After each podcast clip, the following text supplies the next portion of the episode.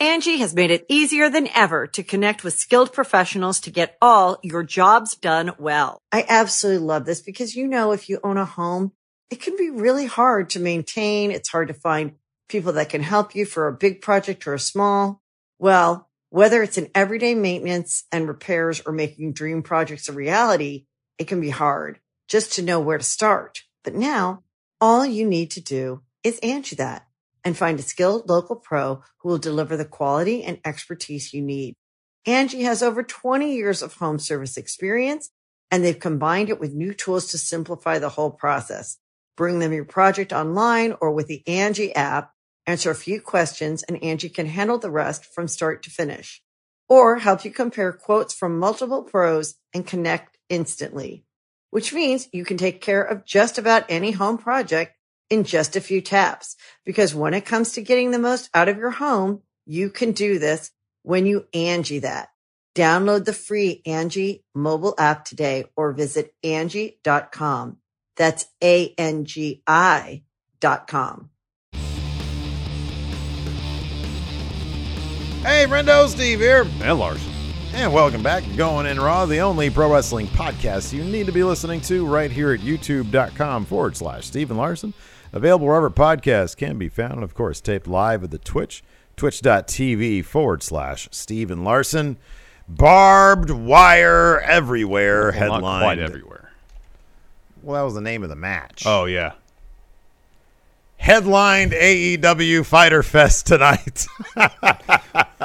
One whole and the of grizzled ring young veterans are no more. And they look weird and different on this episode of Going In Raw. Quick programming note because Larson's taking a vacation this coming weekend. Tomorrow, we're going to be doing a news podcast, Yeah. news centric and questions heavy uh, podcast. Yeah. Uh, so keep an eye out for that. Friday, uh, I think we're, we're doing, we got countdown, Count on Friday. on Friday. Yeah, I think Fri- so. countdown Friday on or Friday Saturday, one of the two. the worst, worst names. Yeah. Name changes in WWE. That's Spoiler what the alert. gonna be. Spoiler alert. Jagger Reed and Rip Fowler don't make the cut yet. Yeah, we got to give that a little bit of time, I guess. They're actually those aren't terrible names. They're not. They're not. They're not that bad. No. At this point, it, we we should have brought this up on the actual show. At this point, at this point, especially since this year we've had a lot. Are we just numb to it? No. No. I mean, if if they had named uh, uh, uh, James Drake uh, butt fart or something like that, well, of course we would we would be like, what the hell are they thinking over there? You know, I'd be like, sign me up. I want to go. I want to go work there. You know, dude, I've never ever in my life wanted to work for WWE. yeah. I've never wanted to. No, to. never, never.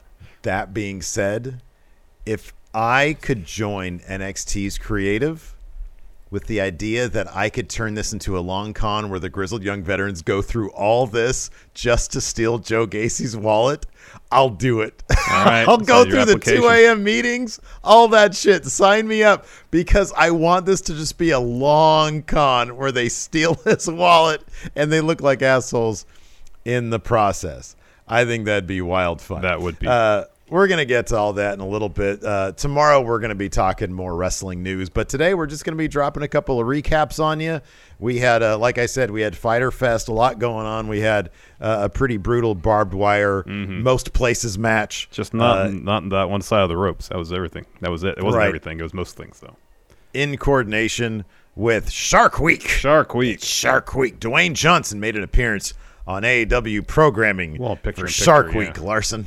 Picture in picture. There is. That could be our thumbnail. The Rock on AEW. I'm gonna make one of those W wrestling thumbnails There where he's go. like in the barbed wire match. Good, He's holding up Eddie Kingston instead of Guevara. Um, what'd you think? What'd you think of barbed wire everywhere, man? You mean this whole episode or just that match? I'll start with that match. Oh, the match was it. fine. The end was clunky. They probably had to rush to get it over with. Um, uh, it- you know, I expected something to be really overbooked. It was. Had a heel turn during the match. Uh, there were some brutal moments. Um, it was fine. I, I had no issues with it. And uh, you know, Jericho getting the win. I, you know, we're Eddie fans here. Big Eddie fans. We want to see Eddie Kingston uh, uh, go places. That being said, as as you mentioned in our pre-show, that Excalibur said that Eddie got what he wanted. He made Jericho bleed, and he stood tall to end the show. So, if they don't uh, continue this feud, I wouldn't be upset about it.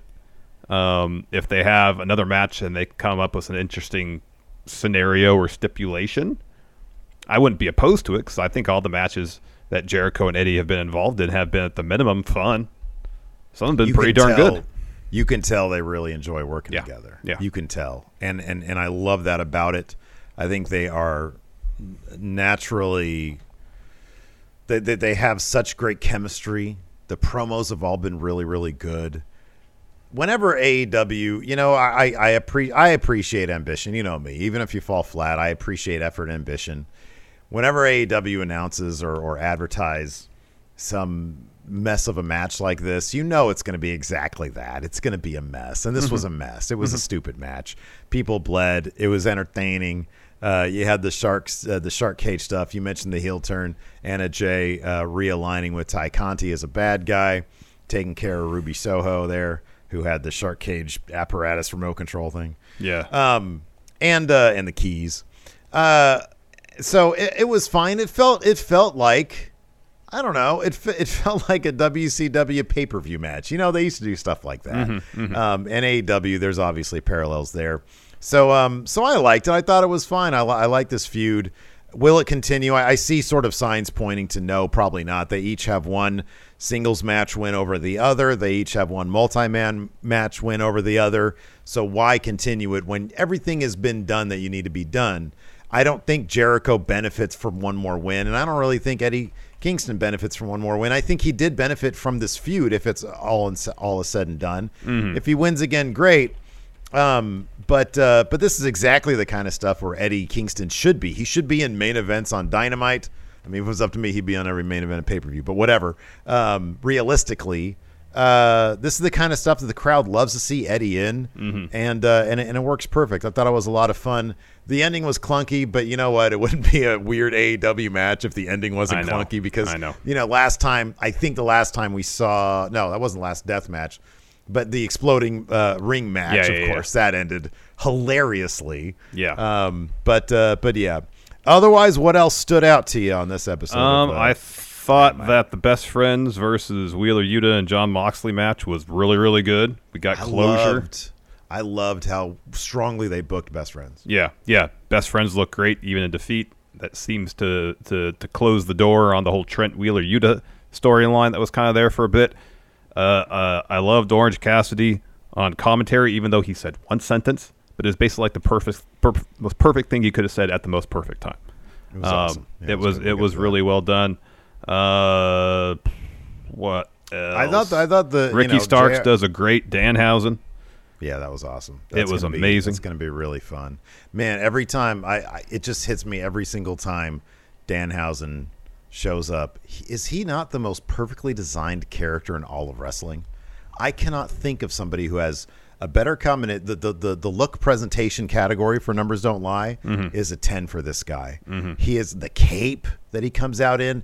His his entrance attire always looks, or his ring attire always looks just perfect. He is the. It's, it's the reason why he's got the best merch of Mm-hmm. Yeah. anybody in wrestling Yeah. right now. Yeah. um, he's great. He is great. Uh, FTR had a great inter- uh, promo, and then uh, I really enjoyed.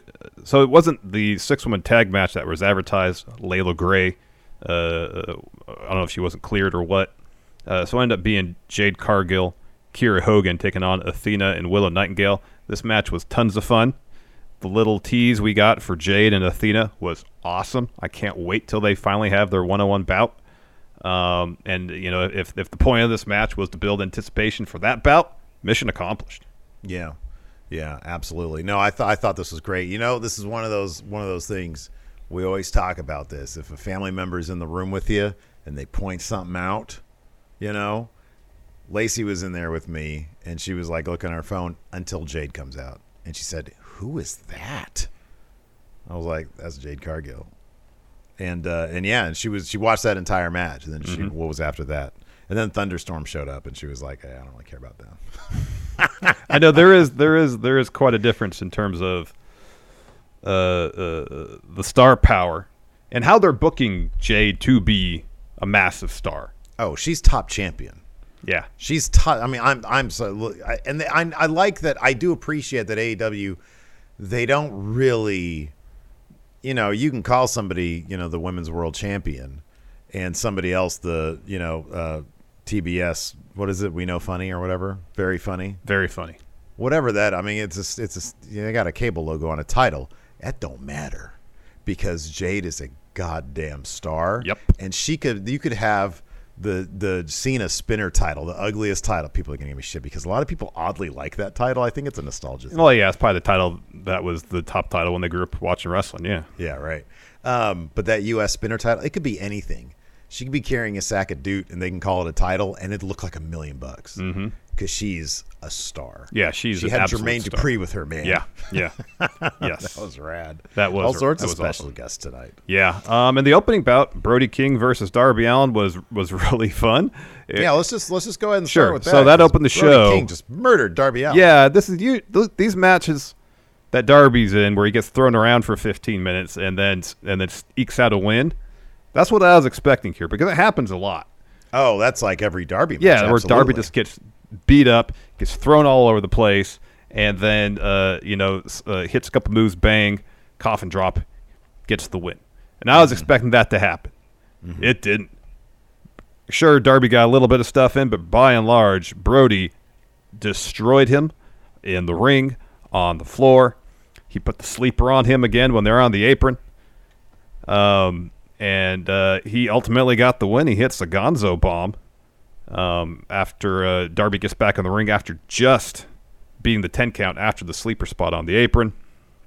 And so afterwards, uh, Brody picks up Darby again, puts the sleeper on, and he's like, Sting, come on out here. Come on, Sting. Come on. So uh, Sting does come out. He hits the ring. He's about to put uh, Brody into Scorpion Death Drop. Lights go out. They come back up. Sting and Malakai in the middle of the ring having a face-to-face stare down. So then Brody sneaks up behind Sting, puts the sleeper on him. Malakai misses Sting. Sting passes out. Miro's music plays. So he walks the ramp. He's got sunglasses on.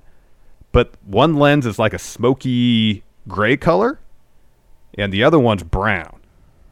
Well, he had a patch on under the the one of them. Well, I had- didn't- I couldn't tell his the eyes pa- was covered. It looked like the actual lenses were different colors. But maybe that's it's what I because thought. of the is- patch. that's what I thought too. I had the benefit of my giant TV, and I was staring at it, and I can go back and look right here. Because I was watching it on half my monitor here. It looked like he had two different color lenses. my monitor. Um, I'll go back to the uh, to the special replay here on my. Yeah, uh, do that real quick. So that he stops on the ramp and just stares at Malakai and Brody, and Malakai kind of cracks a half smile. So I thought it'd be pretty cool if he actually had sunglasses with two different. Because you know, like when Julia Hart after she got misted, Yeah. like you know around that eye, it was gray, mm-hmm, Um, and that started to to kind of spread. Uh, out, you know, further outside of the eye. So Michael Sodup says it was a patch. All right, fine. Yeah, my recording didn't. Uh, it, it started when Christian came out. That's when I got interested. Um, Yeah, no, it was like um, it wasn't like a, a from what I could tell. So it's like an adhesive patch. It was an like an adhesive patch, Gotcha. yeah. And I don't know if that was discoloring the lens, making the lens look like it was because it was like a dark blue Yeah, it's entirely possible. Yeah. Yeah. Um.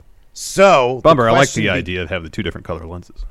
The question becomes though: Is he going to join the House of Black? That would be fucking sick. It would be, but I know the answer is this: we're not going to find out for several more months. Oh, you think it's gonna be months, not weeks? I don't know. I mean, how many House of Black storylines have just been really protracted? That's why I say it. Yeah, no, I know. Well, I think he, we're going to find out, and then we're going to get a couple months of. Well, you know, now that Sting's involved, I think, I think, I hope that era of the House of Black is done with. But God, could you imagine if even if it's he joins and and just to turn on Malakai, which is obviously what would happen. Yeah. But God damn it. How great would Miro be in the House of Black? Just- Imagine, imagine if he if he thinks joining House of Black is is the easiest path to get into his God, so he can have that face to face. That'd be really good. Man, and imagine him wrecking people so much that it like disturbs Brody, like the ultimate guy who's wrecking people. There's a lot of cool shit you could do there. Oh, yeah. And the fact that the crowd the crowd was chanting his name at the top of their lungs, and I want to see them all get crushed by Miro joining. Oh, I know. Because that would be amazing. Because that needs to be a Miro. Miro, look, we all love Miro. Miro's great. I don't want to see him be a good guy though. I want to see him just crush people. Yeah, he he should be uh, the type of character who crushes people and just has his mission, and if if face is getting his way, he crushes them. If heel's getting his way, he crushes them. He should exist above the heel face spectrum. Mm-hmm. Miro should. Yeah. He's just Miro. Mm-hmm. And I'm not saying it's a situation where he flip flops, you know, heel face based on his feud. Oh yeah, he's like just Miro. Show, he is Just not. do like Big Show stuff. No, not that. He's just Miro, Yeah, and he has one purpose, one mission. yeah. Go kill God. Uh, after that, we had a Cole Karter interview. Now we mentioned this for the live crowd before the cameras were rolling. I don't know Uh, who this was. This con- th- this whole text thread of ours was amazing because I see this guy and I'm like Cole Karter, what what? And then you text, you say, who the fuck is this guy?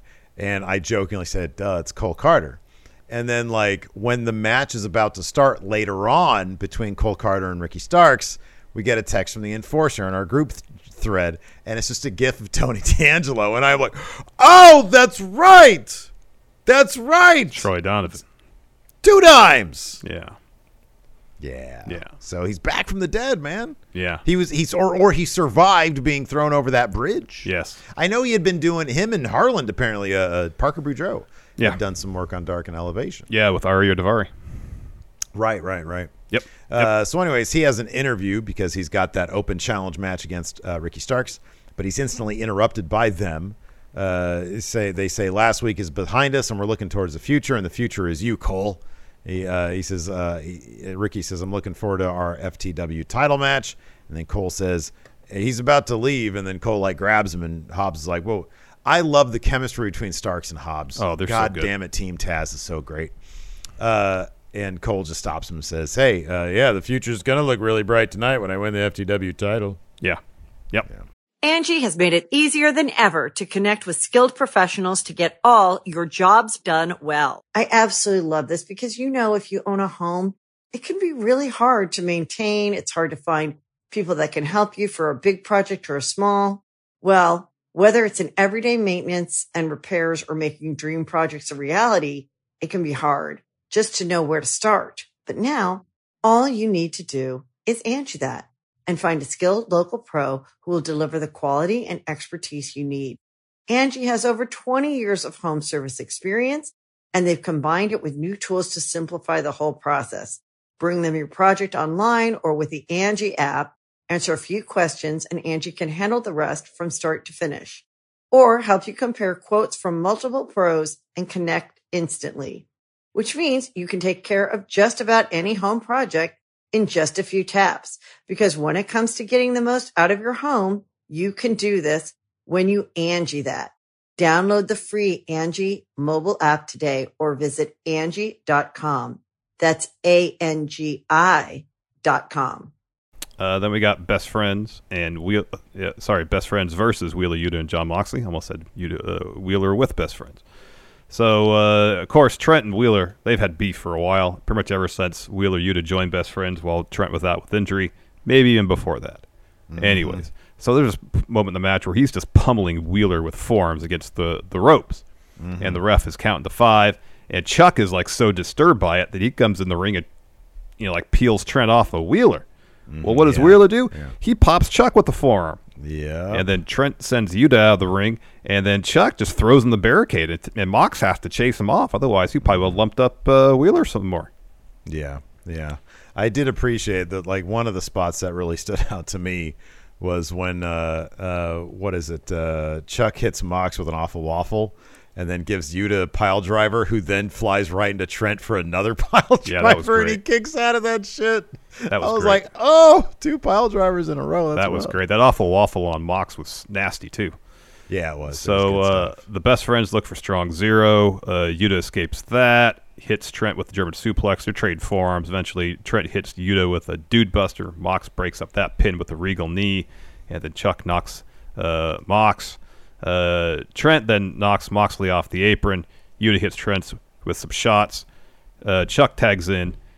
Uh, Wheeler y- locks on a guillotine, and then Mox p- pulls Trent off the apron, puts him on a, into figure four. Eventually, though, Chuck suplexes Yuta into the corner, looks for an awful waffle on him instead. Uh, Yuta counters with the seatbelt to get the win. And Orange was on commentary with Regal, didn't say a word until he this said it- moment. there was there was like an okay, a Yeah. whatever here and there. But then when Yuta hits him with that pin, what does he say? He says, "Chuck taught him that move." And then he storm for And he- Orange Cassidy. He Storm- storms he off. takes the headset off and, and Yeah. storms off. Yeah, and for a guy who never displays any much of any emotion uh, when he talks, anyways, it's something. there there was the littlest hint of resentment there. Chuck taught him that move, Yep, yep. or Chuck taught him that pin rather. Yeah, that was that was really good stuff. It was good. It was really good. Um, then we had a Jonathan Gresham, Claudio video package in advance of their Ring of Honor title bout at Death Before Dishonor. Um, and then we had the Swerve in Our Glory Championship celebration. Um, this was silly, but it was fun. And you could tell that Swerve and Keith Lee were having an absolute blast.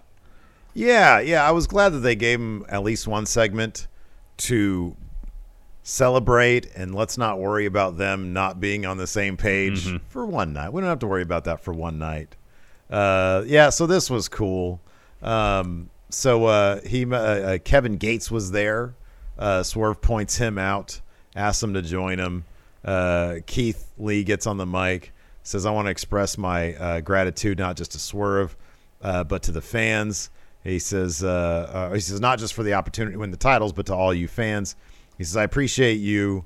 Uh, with their assistance, we've ascended to the top of the tag division, and we don't look down. So if anybody wants a chance, uh, uh, they don't have to reach." He says, and he offers a toast to their reign, and he says, "May it be limitless." And then Mark Sterling and Tony Nese come out, and Sterling has this asinine petition to get uh, Swerve off the roster. And he's like, everybody already, almost everybody signed it. And he goes over to uh, to Gates, and he's like, come on, do the right thing, sign the petition. Gates says no. Sterling says, yeah, I thought you'd say that. He says, just like Swerve, you're untrustworthy and your music sucks. Crowd goes boo. And then Tony Nese stands between Gates and Sterling. Gates punches Nese. Uh, Swerve grabs the cake, throws it in Sterling's face. Let me ask you something real quick. Yeah. Uh, so they got this new thing starting up called Ring of Honor, right? Uh huh. Tony Nese had a pure title shot against Wheeler Yuta. Like, I don't know when it was. It was in June or something like that. All right.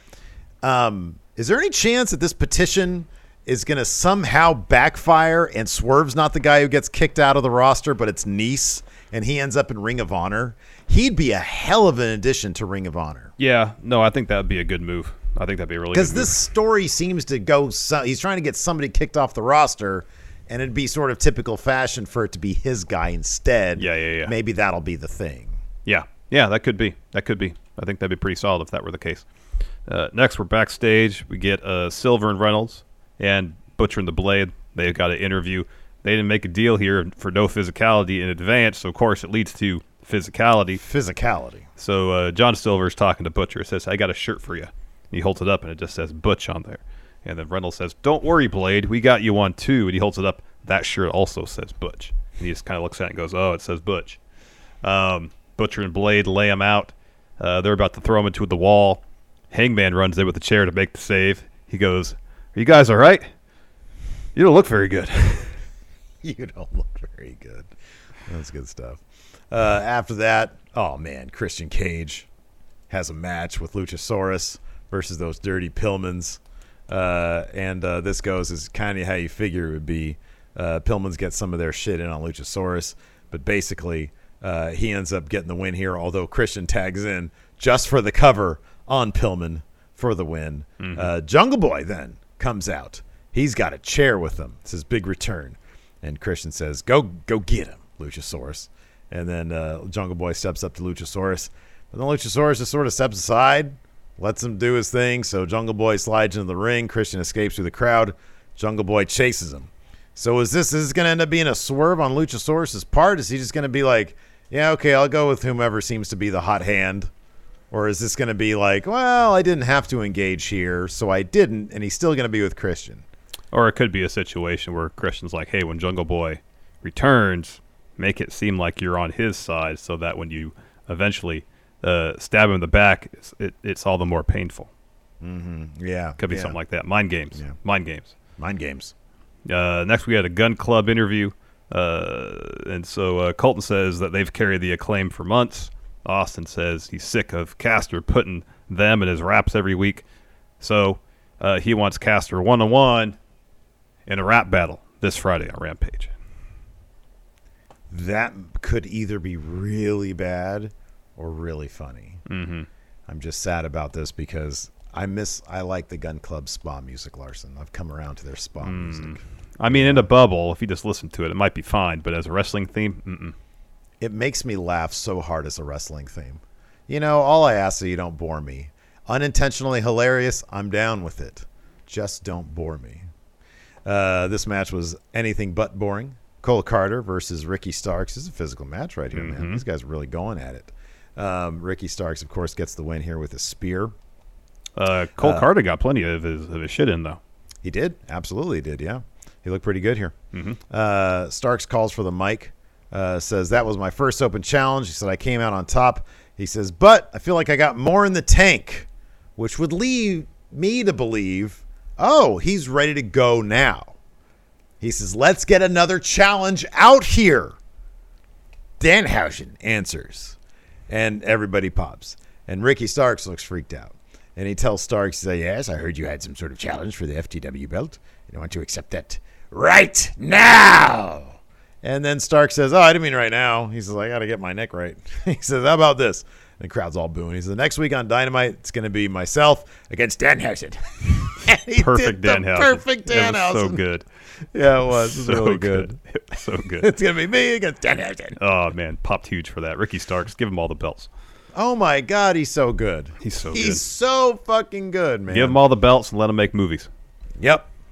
Uh, then we got an Athena, Kris Statlander, and Willow Nightingale interview. Uh, however, it was revealed here that Kris Statlander had to sit out the match tonight because Leila Grey wasn't there. Yeah. Um, uh, Willow says, "Hey, maybe it's a sign," and Athena says, "Yeah, maybe you know, like you should." Essentially, she says, "Kris, you should go after the women's title now. It'll look good around your waist, and uh, I, I feel like the TBS title will look good around mine." And they're all in agreement. And Willow says, "Let's go crush some baddies." They all put their hands in. Yeah. Um, after that, we had an FTR interview. Cash starts off. Says 2022 years 2022 has been a decent year for them. He says, but I don't know if we've had a bigger match in 2022 than their match against the Briscoes. He says we respect them. For 20 years, they've lifted tag team wrestling up, but they're not going to take the Ring of Honor titles from us. And Dax uh, goes on to give a really touching story about his daughter.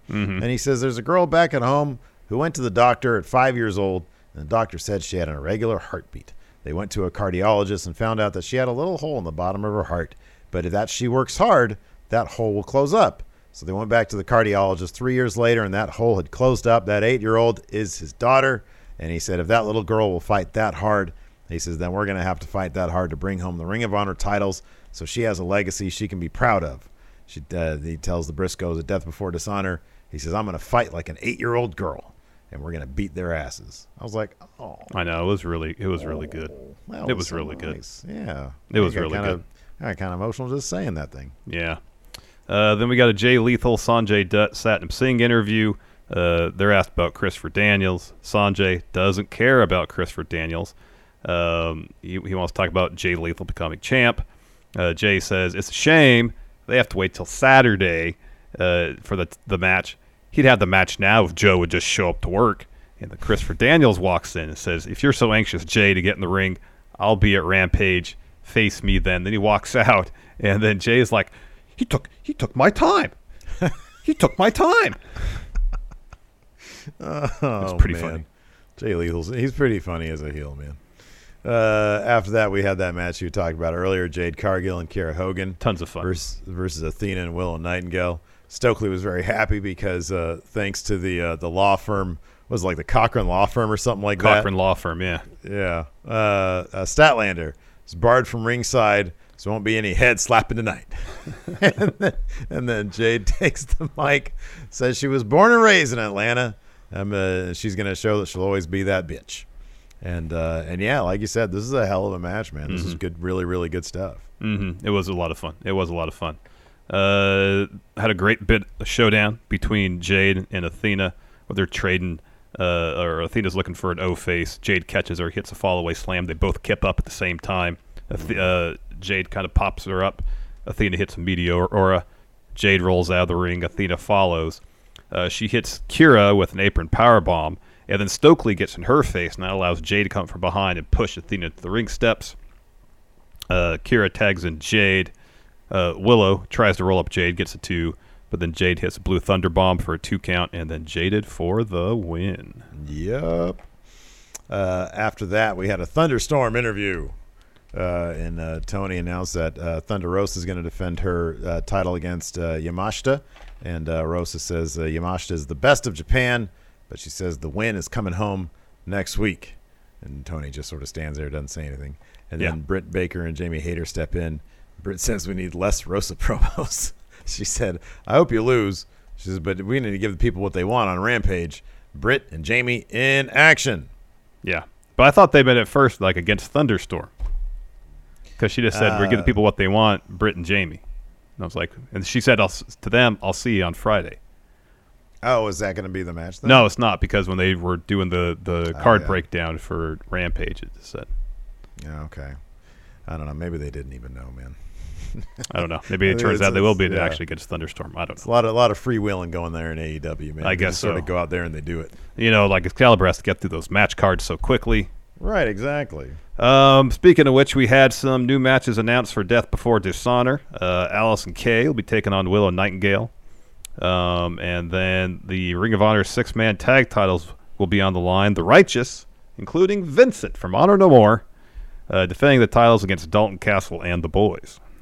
Is it possible? I know we talked about this earlier. Is it possible that like I mean, look, it's it's Impact. I'm sure, yeah, Vincent probably has a contract there, but they have a good relationship. They've shown to have a good Yeah. relationship with AEW. I mean, it might just be like, hey, we want to show these titles, and then like then Righteous will actually lose them like at the next thing against or on like a Rampage or something against. uh No, you're so sure about that? I'm pretty sure. Okay, all right. It's going to Pretty go sure. to Dalton Castle and the boys. Yeah. I don't know. How many matches are there? Seven, seven confidence points. Dalton Castle, the Boys get the Get out of here! I'm holding that to you now. unofficial man until I submit the official one Saturday. Unofficial. Oh, so you're not that confident? Okay, just making sure. Then we had our main event. I said that so you can get the last word. You're drinking your water. Yeah. Uh, Chris Jericho versus Eddie Kingston, uh, and of course, uh, Jericho Appreciation Society got in the shark cage. I was happy to see that it wasn't above the ring. But I was unhappy to see that it was above the crowd. No, no, no. There was a big blank space right there. Oh, I know, but like when in the in the in like the long shot before they lowered it, it looked. Yeah. like it was just hovering above the crowd. I made special. It's I was like, okay, wait a second. Are there people under that thing? Or this going to crush a bunch of people? Again, you have your giant 70 inch TV. I have half of my 25 inch here monitor here. Oh man. So Uh, yeah. So uh, yeah, Ruby is in control of the uh, the hydraulic system on the uh, on the shark cage to uh, make it go up or down, whatever. Uh, so uh, Eddie grabs the barbed wire mic from Justin Roberts as he gets in the ring. He starts hammering Jericho with it. Gets on the mic, says, "You're gonna bleed, Shark Week." he turns towards camera and says Shark Week. Yeah, that was pretty funny. Actually, It was great. Apparently, he's a huge mark for the Marvel stuff, man. I read some interview or some snippet of an interview on Twitter where he said he loves the Marvel stuff. Eddie is. Interesting. So yeah, Jericho's busted open basically immediately. So already in Eddie's mind, I guess it'd be he thought, well, I won. Mm-hmm. Mm-hmm. I won. Uh, Enforcer has a right. Says that's a nice TV to watch. Old four three Pluto Mm-hmm. TV. That was nice. The two of you and Lacey in my uh, living room watching uh, old standard def supermarket sweep on Mm-hmm. a Saturday night. Mm-hmm. Yeah, that was good. Uh, so yeah, this was this was fun. It was overbooked at a certain point. Let me see here. Uh, so they're brawling on the apron. Then Eddie hits a suplex off the apron through a, a table covered in barbed wire. So Tay Conti runs to ringside. She starts brawling with Ruby. Anna Jay comes out. She grabs Tay and and and pulls her aside. And then she turns around. She punches Ruby Whoop. pushes Ruby into the ring post. Uh, Anna and Tay they high five. Anna takes the remote for the shark ch- uh, cage, lowers it. Tay gets the key. She's trying to unlock the padlock, having trouble with it, but Garcia and then Parker and then Daddy Magic they all managed to slip through. I assume uh, she eventually got it unlocked because Hager was out there as well. Um, I don't know. He's he's kind of a, a, a larger guy. I don't know if he could be able to s- slide through the. Uh, Well, yeah. The funny thing about that was we mentioned this in the pre-show. Like, you know, obviously Garcia, real thin dude. Parker, real thin dude. And then Daddy Magic is next, and he sort of starts looking. He's like, "Am I going to be able to make it through here? I don't know." yeah, But eventually yeah. he does. He does. He does. Uh, so they all hit the ring. They start stomping on Eddie, Ortiz, uh, Claudio, and Mox run out to make the save. Uh, Ortiz hits Jericho with his loaded sock. Uh, Eddie follows with exploder suplex through a barbed wire table in the corner, gets a two count. Um, Eddie is looking to hit Jericho with a barbed wire chair. Jericho counters with a code breaker that gets him a two. Uh, Jericho hits Eddie uh, with the barbed wire chair, puts on top of him. He's looking for a Lionsault. Eddie pushes a chair towards Jericho, hits a back fist. That only gets him a two count, though. Then he wraps some barbed wire around Jericho and locks him into stretch plum. And that's when Sammy Guevara Sammy Guevara. comes to the ring. He super kicks Eddie.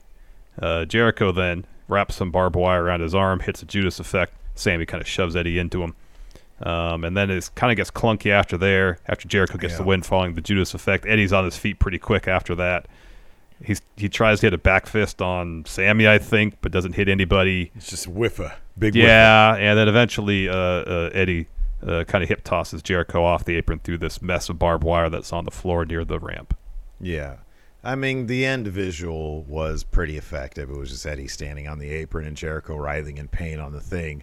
It's just how they got there. The the big back fist whiff was was pretty funny. Yeah, it was. Um, but again, you know, sometimes AEW does that. Yep. We Yep. also had an NXT last night. Uh, let's see. You know, oh god. you know, honestly, half the time there, there's there was some stuff here that I liked. I actually really liked the Diamond Mine stuff. Same. I thought that was Same. really good. I agree. I agree. I liked that. Uh, I always love the barbershop stuff. Yeah. they've got such great chemistry. The way that's set up with like the other their other friends there, I Yeah. thought it was really really good. And I'll say this: I did. I wasn't sure what to think. Like JD McDonagh, the match with Cameron Grimes, a lot of fun. They gave it time. Yeah, I wasn't sure to think with the promo because when he shows up and he's got the mannequin behind him yeah, right. with all the lines and arrows on the shoulder. Mm-hmm. But then when he got into it and was talking about how he's gonna, you know, like uh, tear that tendon, Mm-hmm. so Bron can't use his arm. There's like eight muscles in the shoulder, and they're all Mm-hmm. important, stuff like that. And uh, you think back to some of the vignettes they were running for him before he made his way to NXT, and one of them specifically had a very kind of American Psycho vibe oh, it was it. almost a direct rip. Yeah, the couple shots of him doing sit-ups and stuff, Mm-hmm. and he changed the cadence of his voice so he speaks much more slowly and quietly. yeah, At least he did in this promo. And it's like, oh, okay. He's doing a Patrick Bateman thing, kind of, yeah, yeah. and it's a little different than what he was doing. Mm-hmm.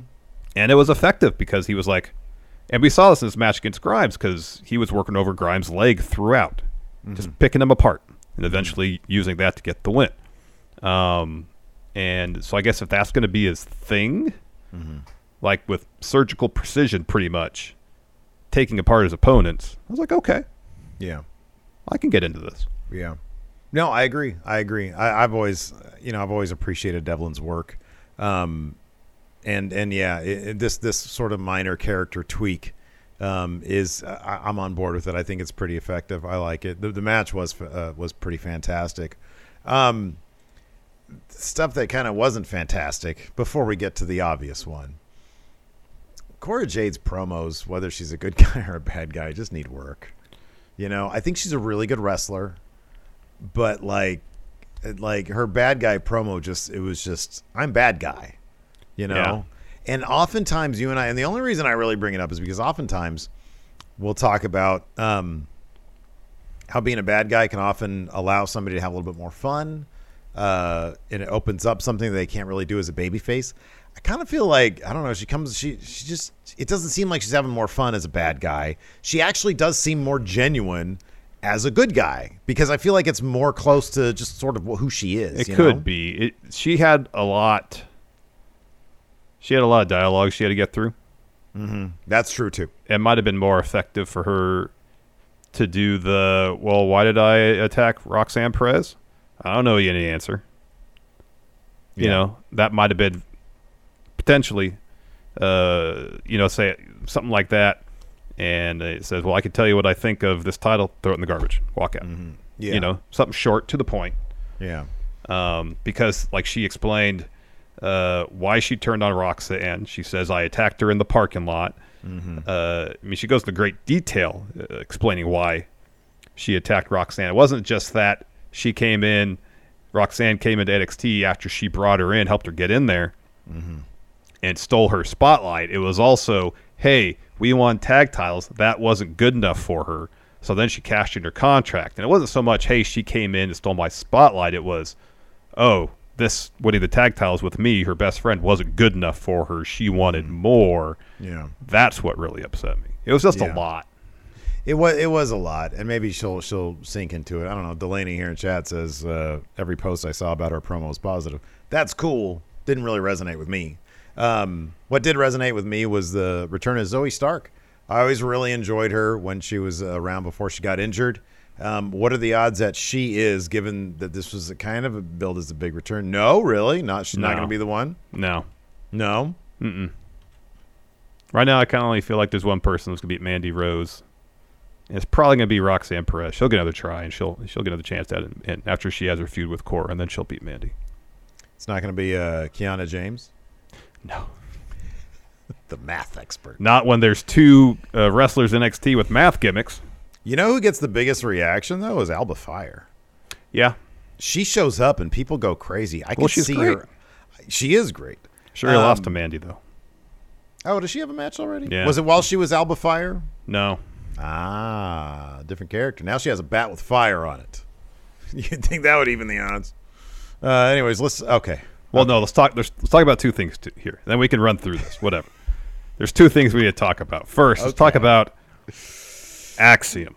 Axiom. So I, I to I know you appreciate when people uh, uh, try new things, show ambition, and someone discovered this camera effect they ha- they can do in the camera, and so they did that with this axiom thing, and so it's kind of like a stutter thing. So when when he moves, when a kid moves, it's like he's kind of in, half invisible. That's what it looks like. That's exactly what it is. And then it's funny because you see like the lady up in the upper area of like a, a full set, whatever it is now, the P, the performance center. Yeah. And she's like about to sit down. She has her drink and she's facing in and out of reality Yes. as well because they don't localize No, localize it to him. Yeah. It's just so okay. I don't know. I'll, I'll be honest with you. I don't know where it begins and ends my appreciation for ambition and effort. But it ends somewhere before this. Yeah. because this is true. When you see something, when you see something, I don't care how much ambition or effort you have or effort you put into it, and you see it and it's terrible, don't do it. I'm not going to give you points for continuing to do it because this was, dude, come on. This was, especially given that we've seen like Nathan Frazer's entrance video thing is Oh, it's awesome. really good. It's like the rocket shooting in and everything. It's great. Alba yeah. Fire literally looks like she's walking through a wall of flames. Yeah, it's great. They got the they got the fog to make it look like smoke, and then the wall of fire. It's awesome. Yeah. They can do cool shit there with the limited space and uh, whatever. This was so and and they proceeded with the vi- like before commercial uh the the um the little video package where they're melding the math stuff with the comic book stuff. And I hate that comic book filter. And I know this here's the thing you and I, we deal with video and graphics and design. And so maybe we scrutinize a little bit more. You know, we'll often joke about bad green screen or whatever. This is exactly what you said. Somebody discovered some Well, awful, you know- awful filter in a camera or setting you know, on a camera. You know what the comic book or the camera book, the, the comic book stuff is? It's probably the same template they use for the Xia Li stuff. no, the Xia Li stuff, that was like, that was like Yeah, on, on main roster. Sorry, on main roster. They did a comic book, comic book type stuff with Xia Li when she got called up. Okay, you you might be right. That doesn't it doesn't I don't remember that. Um, but you you could absolutely be right. It's not honestly, dude. I know they're going for the and it and it it, it works. I guess it's so ugly and it doesn't look like a comic book. I remember the the Xia Li stuff. I'm sorry. Um, yeah, the Xia Li stuff. There was the animation they did when she was part of uh, Tian Sha. That's not what I'm talking about. When she got called to main roster and was the protector. They had the they had the comic book type stuff, and that's Yeah, what this but- reminded me of. okay, what am I thinking of? There was some shit that was drawn, actually drawn by people. That was drawn by some artist, and they just sort of animated it.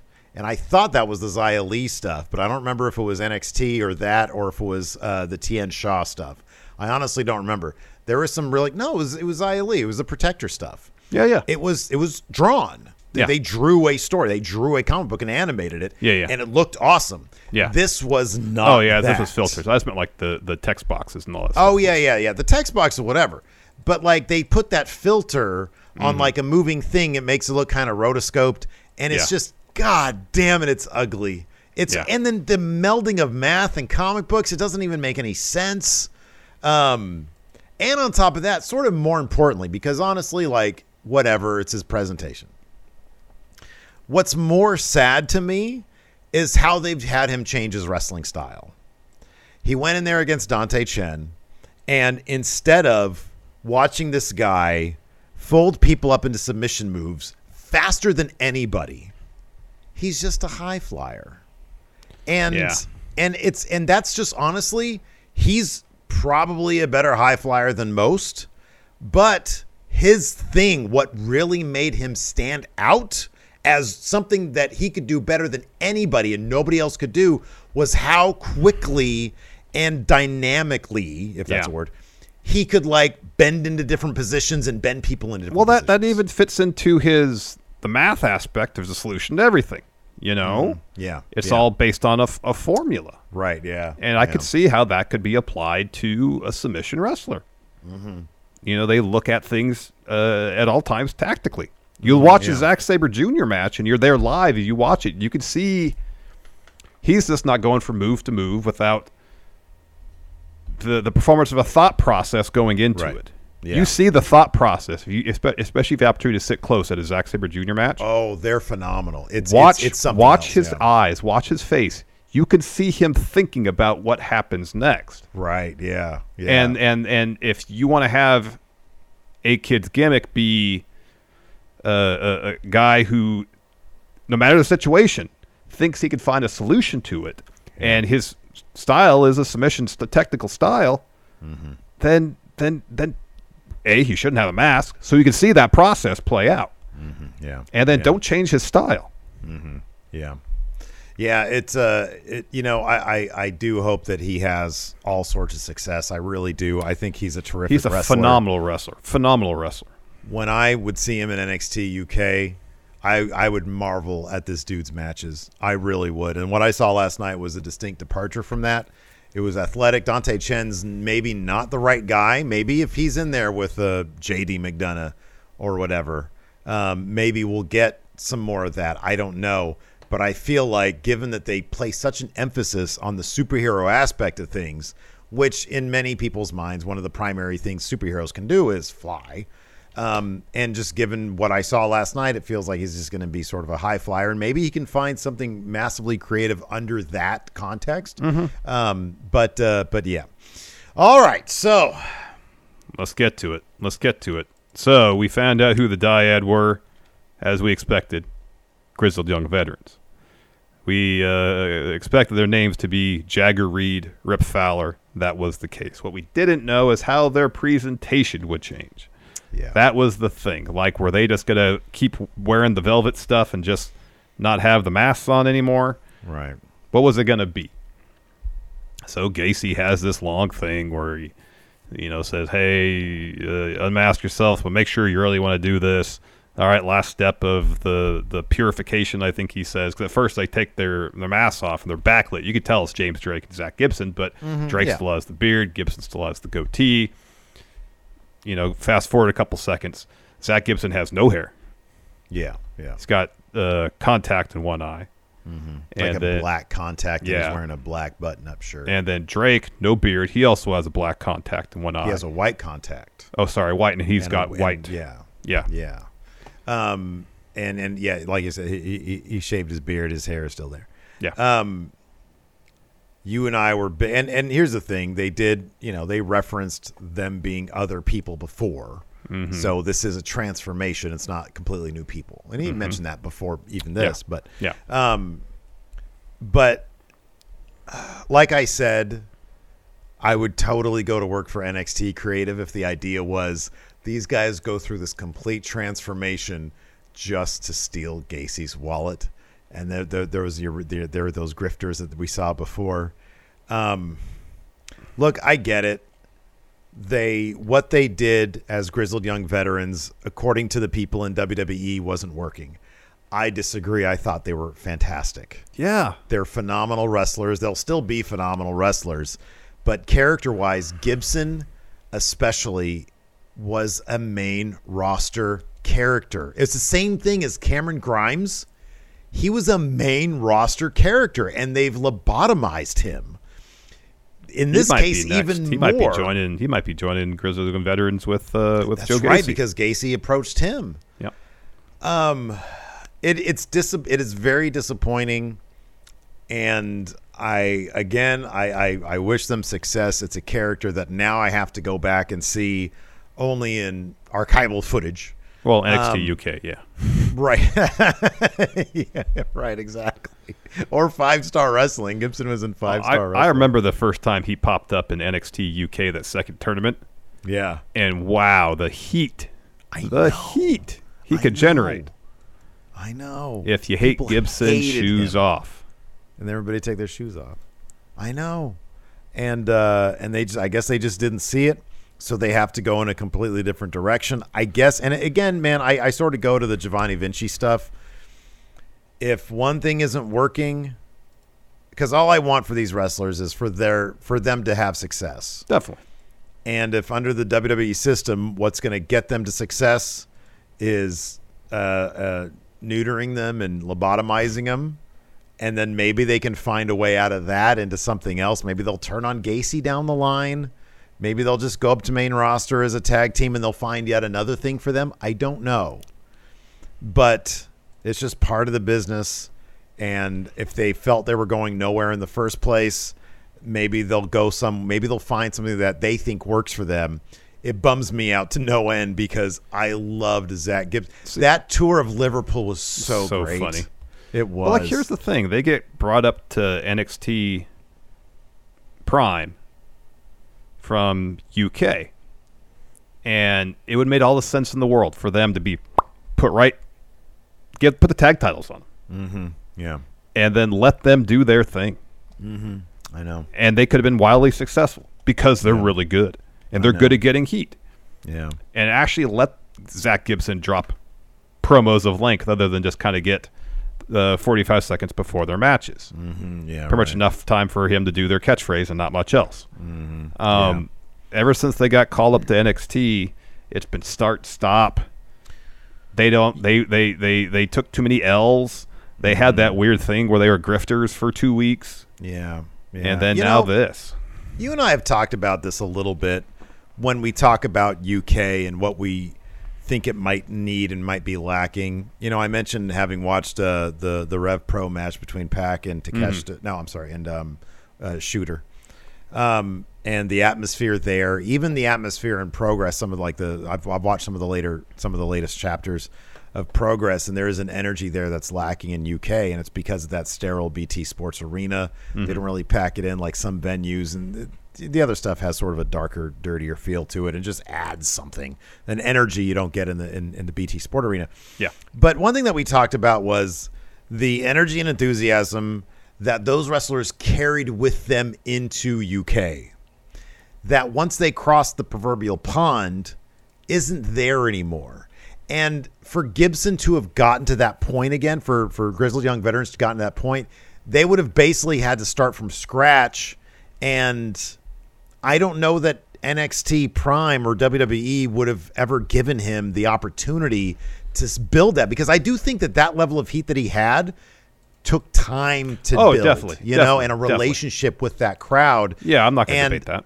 And they just don't have. I, I suspect that they don't have the time or patience to devote to building that kind of Well, here's the thing. I would think in, in the days prior to 2.0, where it seemed like they did have time. You know, it wasn't the situation where, all right, if you're not if we don't see you improving, giving us what we want in 60, 90 days, whatever, we're going to let you go. Mm-hmm. You know, which seems to be the case to a degree now.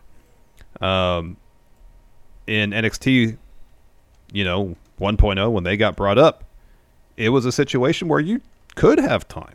You know, you could have time to develop and dev- build and develop that relationship with the audience. And if mm-hmm. anybody who watches WB programming is going to watch NXT UK, it's probably going to be the NXT fans. Mm-hmm, yeah. You know, so they'll be at least familiar with them. They've had crossover shows. Mm-hmm. Um, I would think they would be somewhat familiar with his work. I know that kind of heat and that kind of give and take and that kind of relationship takes time to build. Yeah. But that's kind of, in one sense, the point of developmental is to see if people can, with time, develop that relationship. And it's never felt like consistently they were given that opportunity as grizzled young veterans. I agree. And what else do you need? You need wins. Yeah. Like they never were given an opportunity to put together the crafty wins that a team like that Mm-hmm. could put together. Um, somebody asked Amanda talks here in chat asked what NXT UK matches of grizzled young veterans would anyone recommend watching? And I remember this. It was a. I'm pretty sure this is the match. Flash Morgan Webster and Mark Andrews versus uh, grizzled young veterans versus Gallus. Dallas, that match was really good. That match Really, was really good. on my. It was. Uh, when was this? This was. But 2018? uh, overview. Let's take a look. It was wasn't it? It was at like okay. It was NXT UK Cardiff, uh, 2019, Okay. August of 2019. All right. I'm pretty sure that's the match, and I'm almost Yeah, yeah. positive It that is. was on the short list of my match of the year. It was fantastic. Yeah, it was really good that match. was, God damn it, that was outstanding. It was I'll really have good to go. stuff. I, I want to go back and watch it now because that was outstanding. yeah, yeah, it was Gosh good stuff. darn it. It was really so good let's stuff. go ahead and dive into it now that we've talked about all of NXT pretty much. Yeah, no, I try to keep these notes short, so we should be able to get through this in seven minutes. Bang, bang, bang. Seven. All right, I'll set my timer right now. All right. Uh, so the first match was Cameron Grimes versus JD McDonough, as I mentioned uh, earlier, talking about McDonough's promo. He was working over uh, Grimes' leg a lot. Gacy was watching from the platform up there. Uh, eventually, Grimes does get some of his stuff in. Uh, in the end, though, JD traps Grimes' leg in the ropes, kicks it a bunch, hits Devlin's side, where they're going to call his finish now for the win. I'm gonna I'm gonna kayfabe the seven minutes, so we don't have to speed run it. Um, I do appreciate that they kept his music. Yeah, I because Devlin's theme song was great. it's good. They have some really good theme songs in UK. They do. Uh, after that, we had a brief Nikita Lyons promo. They did a bunch of these promos. People that were going to be in the battle royal tonight. Uh, she said she's going to win it, and after tonight, uh, there's no more ducking and dodging her. Uh, didn't she? Oh yeah, her For and Mandy. Mandy, Yeah, yeah. for Mandy. Yeah. Uh, Tiffany Stratton also had a promo. Said uh, she's offended that she has to compete in the battle royal because she's the only one deserving of a title shot. She had a good showing in that battle royal too. She did. She did. Uh, then we had the Cora Jade promo we talked about a little bit. Actually, I kind of feel like we went through most of this. Um, she explained why she uh, attacked uh, Roxanne first in the parking lot and then during uh, her title match. Uh, essentially, she brought her in. Roxanne stole her spotlight, and then after they won tag titles, in Cora's estimation, that wasn't enough for Roxanne. She wanted to go after the title as well. That upset Cora. Therefore, she turned on her, and then she said the tag titles represents a lie. Doesn't mean anything to me anymore. She throws in the garbage. Yep. So now somebody pointed out on Twitter three fourths of the women's tag titles uh, in uh, in WWE are vacated Yeah. because it still shows Roxanne Perez Yep. as being a Yep. tag champion. Yep. Uh, after that, we had a Zion Quinn interview, and I realized what he reminds me of. I know. I don't think you ever watched Flight of the Conchords, did you? Okay. Well, the same creative team behind that, of course, did What We Do in the Shadows. Yeah. So this Yeah. is still apropos. He comes off as a What We Do in the Shadows villain. Yeah. He really does. It's so funny because he'll sit there and he talks, and I know he's trying. Here's the thing about Zion Quinn that I wonder. He's trying to be badass bad guy, you know, but like Fonzie cool. Yeah. I wonder if like he might be, and I say this in a complimentary way because you and I are this. I wonder if he's kind of a dork. Because he seems like he's just putting on this act, I and. I wonder if he's just a nice guy. You know, I wonder if he's be. just a cool guy. so he says, maybe he's like just a really goofy dude, but they're not letting him be goofy. right. He doesn't look like one though. He looks like no, a I badass. He does. this dude's got a 10 look. Uh, but he is, you know what? I will give points for effort and ambition here because he is he's he's trying. He's putting everything into this. Yeah. I'm So not quite sure says- it's clicking quite yet, though. Not yet, but I hope it does. You gotta let him be Uh, goofy. If he's goofy, just let him be a little goofy. He says, uh, he says, you know, this isn't a we kind of business. It's more of a me business. He says, it was great that I interfered in Apollo Crews's match, and next week I get a match with him. He says, it's going to be the biggest victory of my career. Cruz couldn't cut in the big leagues. He says, not everybody has the X factor like I do. And next week, the X factor will be on full display. So what he should do is come to the ring with Matt Bloom. He works there, Yes. dealing with the X Factor. Dealing with the X factor. Has some X-Pac uh, Yeah. type gear. Doing a bunch of crotch chops. Crotch chops. Let him be a little goofy. That's what I'm You talking got about. Got everything I ever wanted. Got everything I ever wanted. So then we got Indy Hartwell promo. She talks about the difficulty she's had flying solo, uh, but that kind of benefits her in this match in the Battle Royal because it's every woman for herself, and that woman is going to be her. No, Uh, it isn't. Yeah, it wasn't. Uh, then we had uh, Roderick Strong versus Damon Kemp. This was great. So uh, Roddy and Damon hit the double clothesline spot. They're both selling that. Tony D'Angelo shows up on the Tron, and you got Legato and you got Stacks. They're beating up on the Creeds, and they both see this.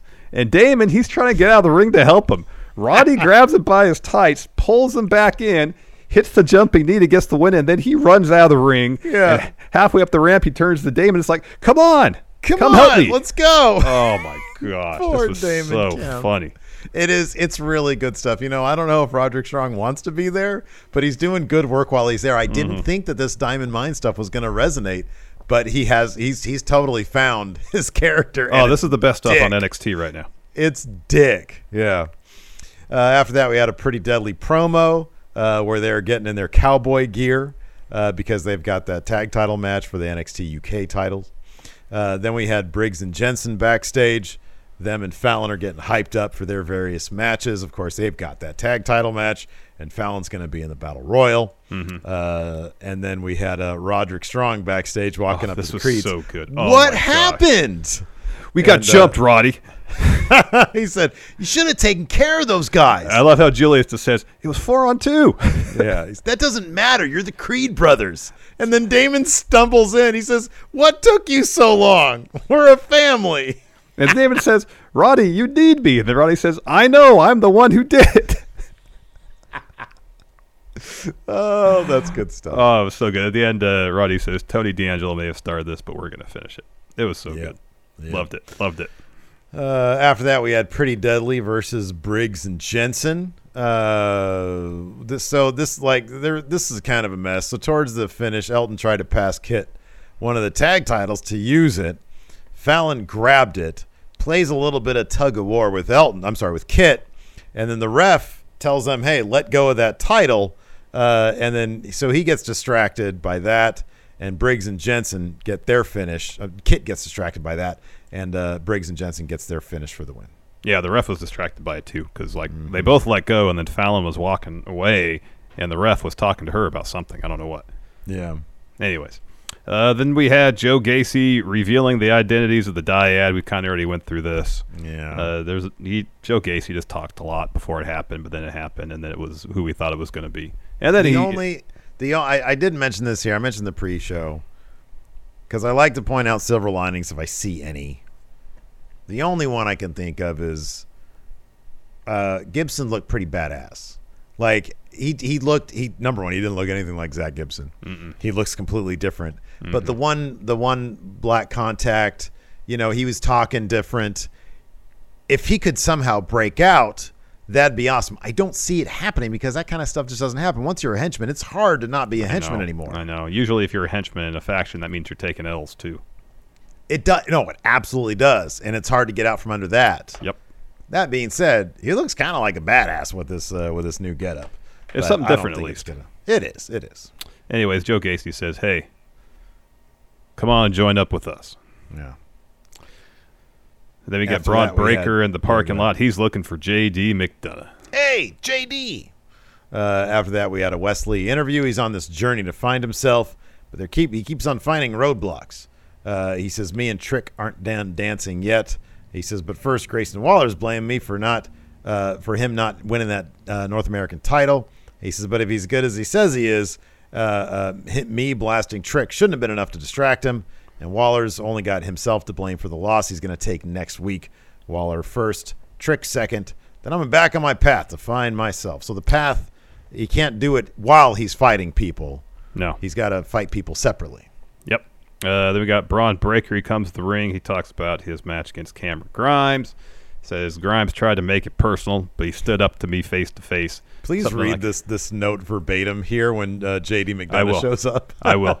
Uh, uh, he says, but then there's JD. He attacked him from behind. I know all about him. He's the Irish ace. You wanted my attention. Now you got it. So then JD shows up at the Tron with a weird dummy behind him, mannequin. Thank you. it was just so out of place, and it had like some arrows to the shoulder and like some lines on it. Um, and so uh, JD's asking, "Hey, Bron, how's your shoulder holding up?" And then Bron's like, "Come to the ring," because Bron just wants to fight. So uh, JD's like, "Hey, I may have been NXT UK, but I studied you. You faced a lot of great competitors, but here's the thing: they were competing against you, Bron. But I'm going to dissect you. Take your shoulder, for instance. Did you know there's eight major muscle groups in the shoulders? I didn't you need, know that. And you need every one of them. He says Grimes may have hurt you, but I'm going to disable you. I know how to tear. And he, you know, he turns towards the the, the weird mannequin behind him, and he's like, I'm going to tear this tendon here from the bone. He's got like a marker. He's like marking it off. Yeah. Yeah. And uh, and he, and he says, Bron, you'll fight through the pain uh, for a bit, maybe. But there's only so much trauma you could take before you got to stop. He says, Bron, I know you love the NXT title, but is it really worth your health? And then Bron says, Someday, JD, you'll be in the ring with me, and uh, if if you can't find his balls, may take some from the mannequin. JD says, Yeah, we'll see you someday. Uh, Bron doesn't know if. Uh, I don't know what that means. Anyways, uh, JD says I'm a necessary a necessary evil just showed up in NXT, and until they meet, mind that shoulder. And then Bron says, "Yeah, I'm gonna beat you up." He says something like, "Yeah, I'm gonna I'm gonna take that shoulder, rip rip it off, and then beat you with it." Like Bron Yeah. says, he's gonna rip his own arm off and beat JD with his own shoulder. I'd like to see him try. It was Why is Bron Breakker gnawing on his own shoulder? uh, oh, I'm trying to take it off. I'm gonna beat him with it. see, let's, Bron. They need to add some dimension to Bron because he's fairly one Desperately. Desperately, He's Desperately. boring. I'll say I wouldn't it. go. You know what? Here's the thing. I would, as a character, yes. As a as a as a force of charisma, I still find him. I'll watch his promos mainly because I like doing his voice. His voice makes me laugh. Eh. But there is there's nothing there. It, he cannot go. He is not main roster ready. No. like he's got like everything except for any amount of I give a shit. Yeah. You know what I mean? It's like I know this guy is just he's a wrecking machine and I don't care about him. Um Yeah, I no, I, I agree. He, he the dude needs he needs something. He needs something. Like him being confused at the mannequin was pretty he was like you know, JD is like doing these elaborate drawings illustrating like the shoulders, the tendons, the muscles, and Bron's like, "What, what, what is that? What are you Yeah, I doing? know. I know. Stop drawing on that. Is it yours?" Yeah. I don't know. Anyways, After that, we had uh, Solo Sikoa uh, being asked about. He's at SmackDown, and uh, they ask him why he's there, and why didn't you say, "Oh, my brother's wrestled on SmackDown"? Why didn't you say that? Yeah, right. I know exactly. Um, and then uh, Von attacks him. Von Wagner attacks him, and uh, and he lays him out. And he says, "Oh, this is the what does he call him? The street? Was it the Warrior? the champ, the street champion, or something like that. The- he's a street champion. Well, I just laid him out. He should have said I laid him out on the street because they were on they were on the street. They were outside the stadium, yeah, Yeah. or the arena.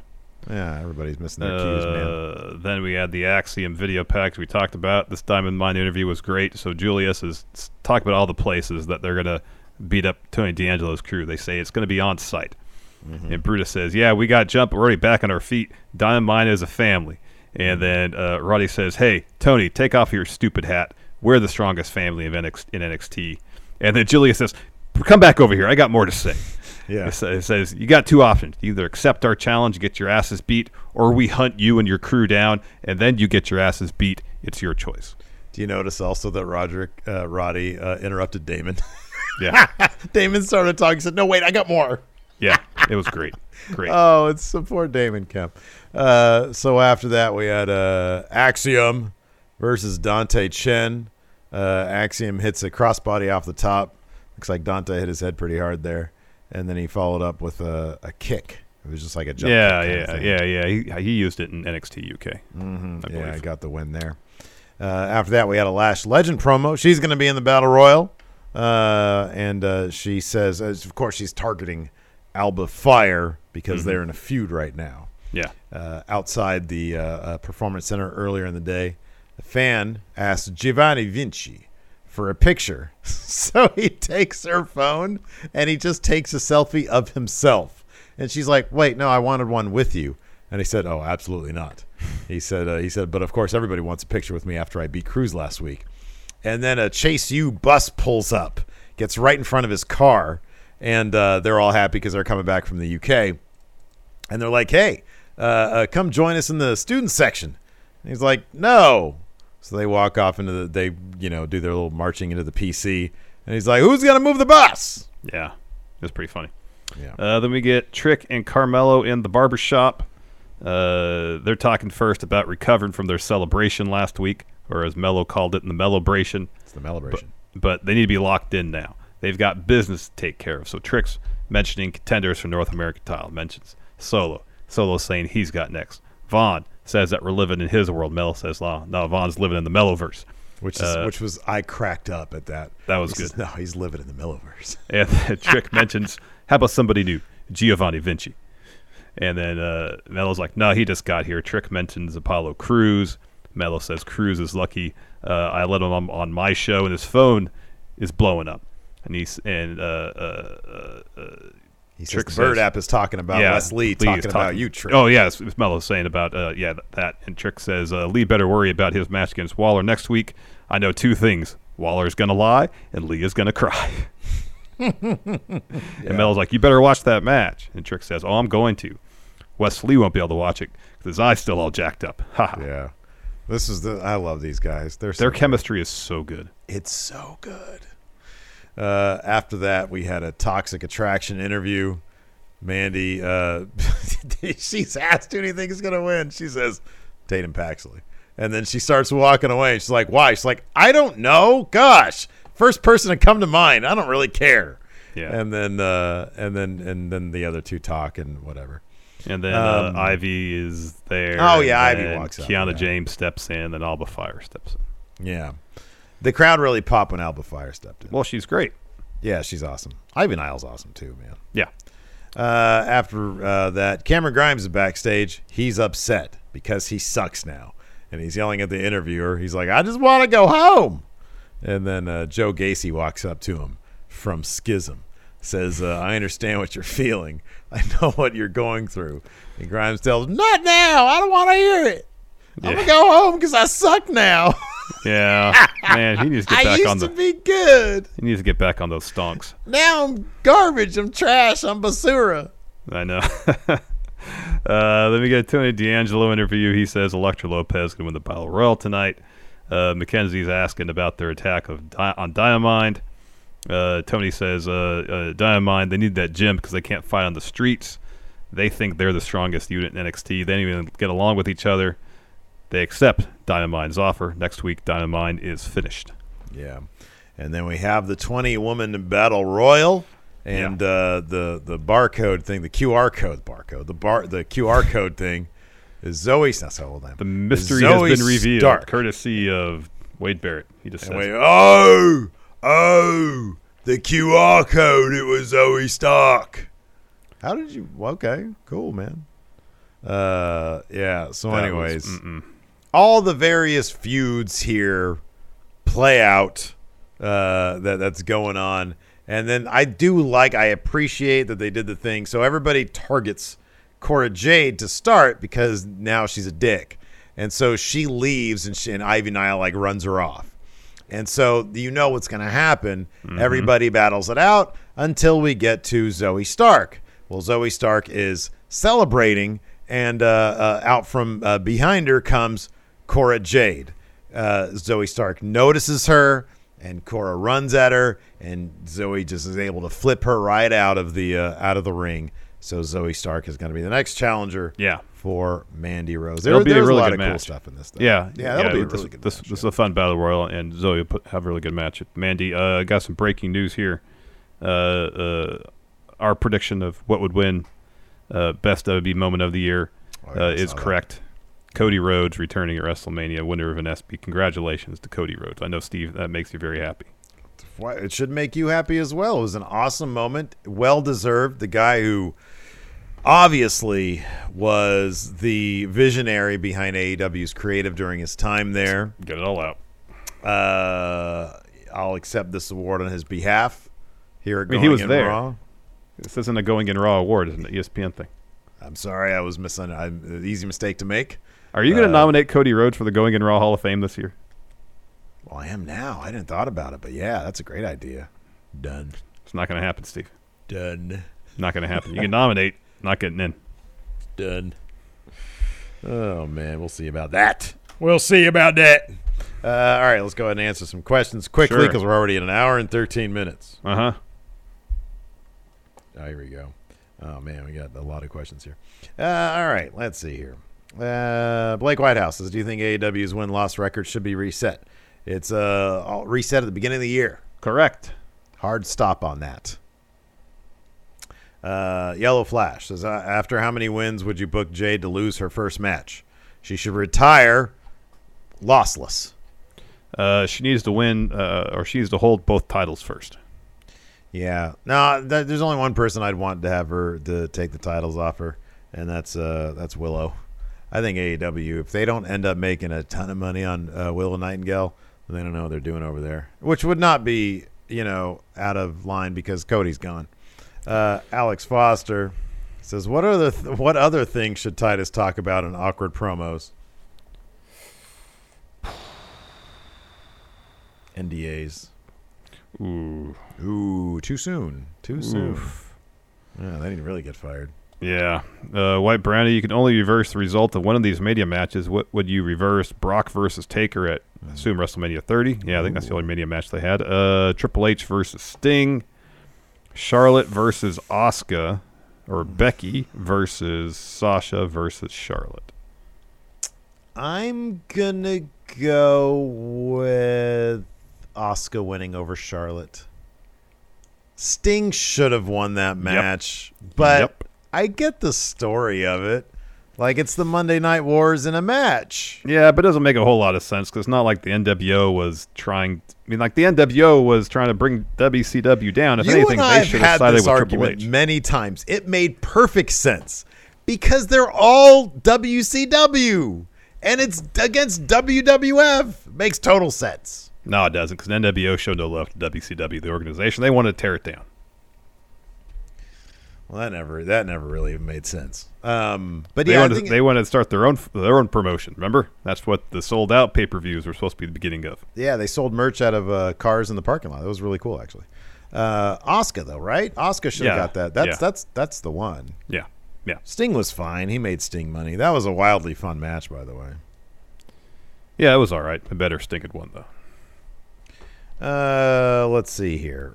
Uh, Brian Luckman says if Ricky Starks loses to Danhausen next week, what would you want to see Tony Khan do with uh, Ricky Starks and Hobbs? What wouldn't I want to see him do with them? Mm-hmm. Hobbs should win the TNT title. Stark should win the AW World title. Mm-hmm. Um, uh, Hobbs should also win the All Atlantic title. Mm-hmm. Let's give them all He the belts. The tag titles. All the belts. the Ring of Honor tag titles. They're so good. IWGP tag titles. Taz should win Manager of the Year. Invents a Uh, new title for Taz. Organ Grinder says, "Do you think that, barring some uh, big returns soon, the main event at All Out might very well be Mox versus Jericho? I don't want that because that means this Blackpool Combat Club Jericho Appreciation Society is still going a month and a half from now. Mox versus Jericho. At All Out, Mm-mm. not terribly interested in that. We've seen that match before with Well, with, okay, with Mox as a face and Jericho as a heel. I don't like it either, but I don't like it either, but the point of the question is there's a lot of people out.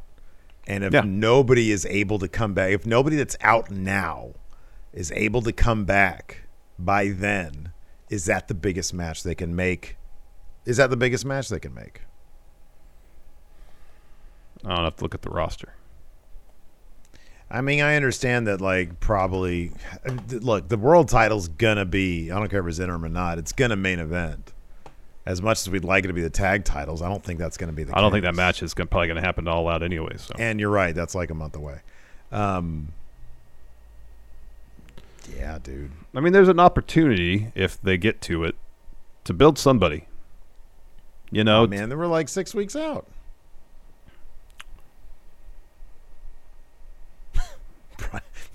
Jorge says Moxley versus Brian Cage is the bigger match. there we go. Uh, I, I mean, you could do Mox versus. You don't want to do Hangman because Hangman's gonna. He's got to lose that match. Mox is gonna win that match. I do, I know, I know. I'm just trying to see who else it could be. Yeah, yeah. No, I know. Uh, Be a good I'll match if we do uh, Mox and Joe. Mox versus Samoa Joe. I, I, would love to see that match. I would love to see it, but Joe hasn't been on TV, and uh, Because he's, the doing Hollywood Honor- stuff. He's the he's doing entertainment right now. He's doing entertainment, yeah. He's doing entertainment. Uh, let's move on. Gregory Fiala says, "What new rapper should AEW bring in to mediate the Caster and Gunn rap battle? Since tonight they had two rappers show up. Oh, good question. Where are they going to be next week? Is it uh,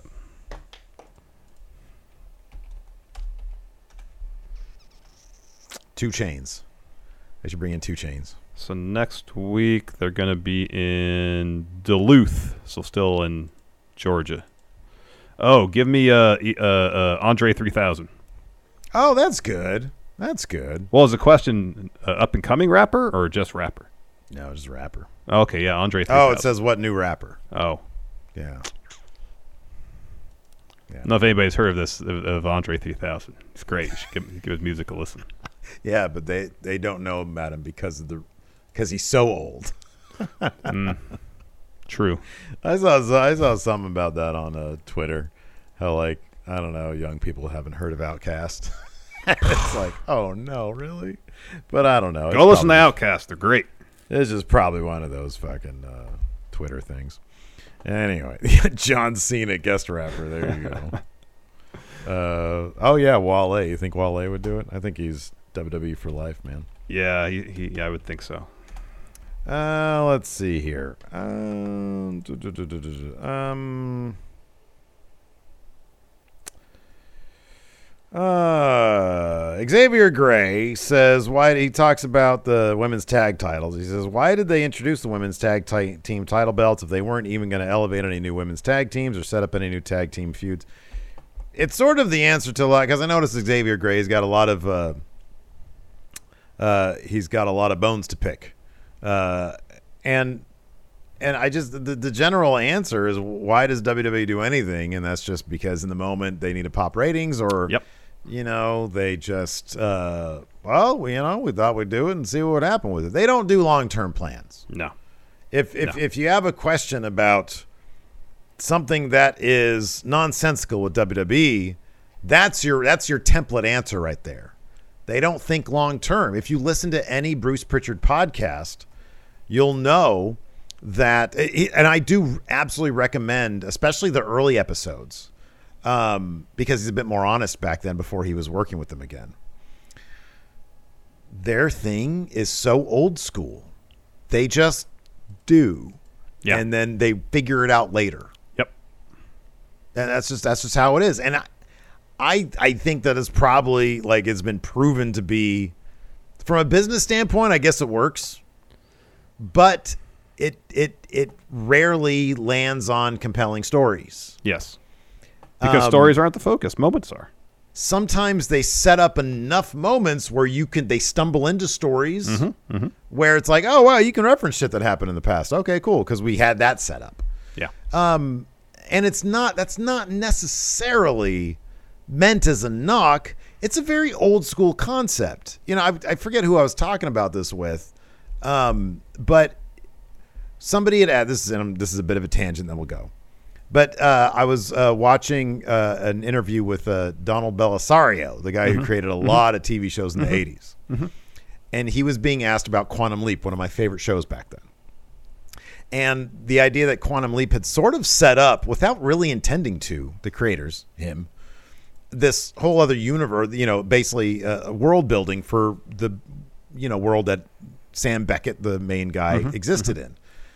At one point, he went, he leapt home, and there was like a headquarters that he was at, and there was like the blah blah blah.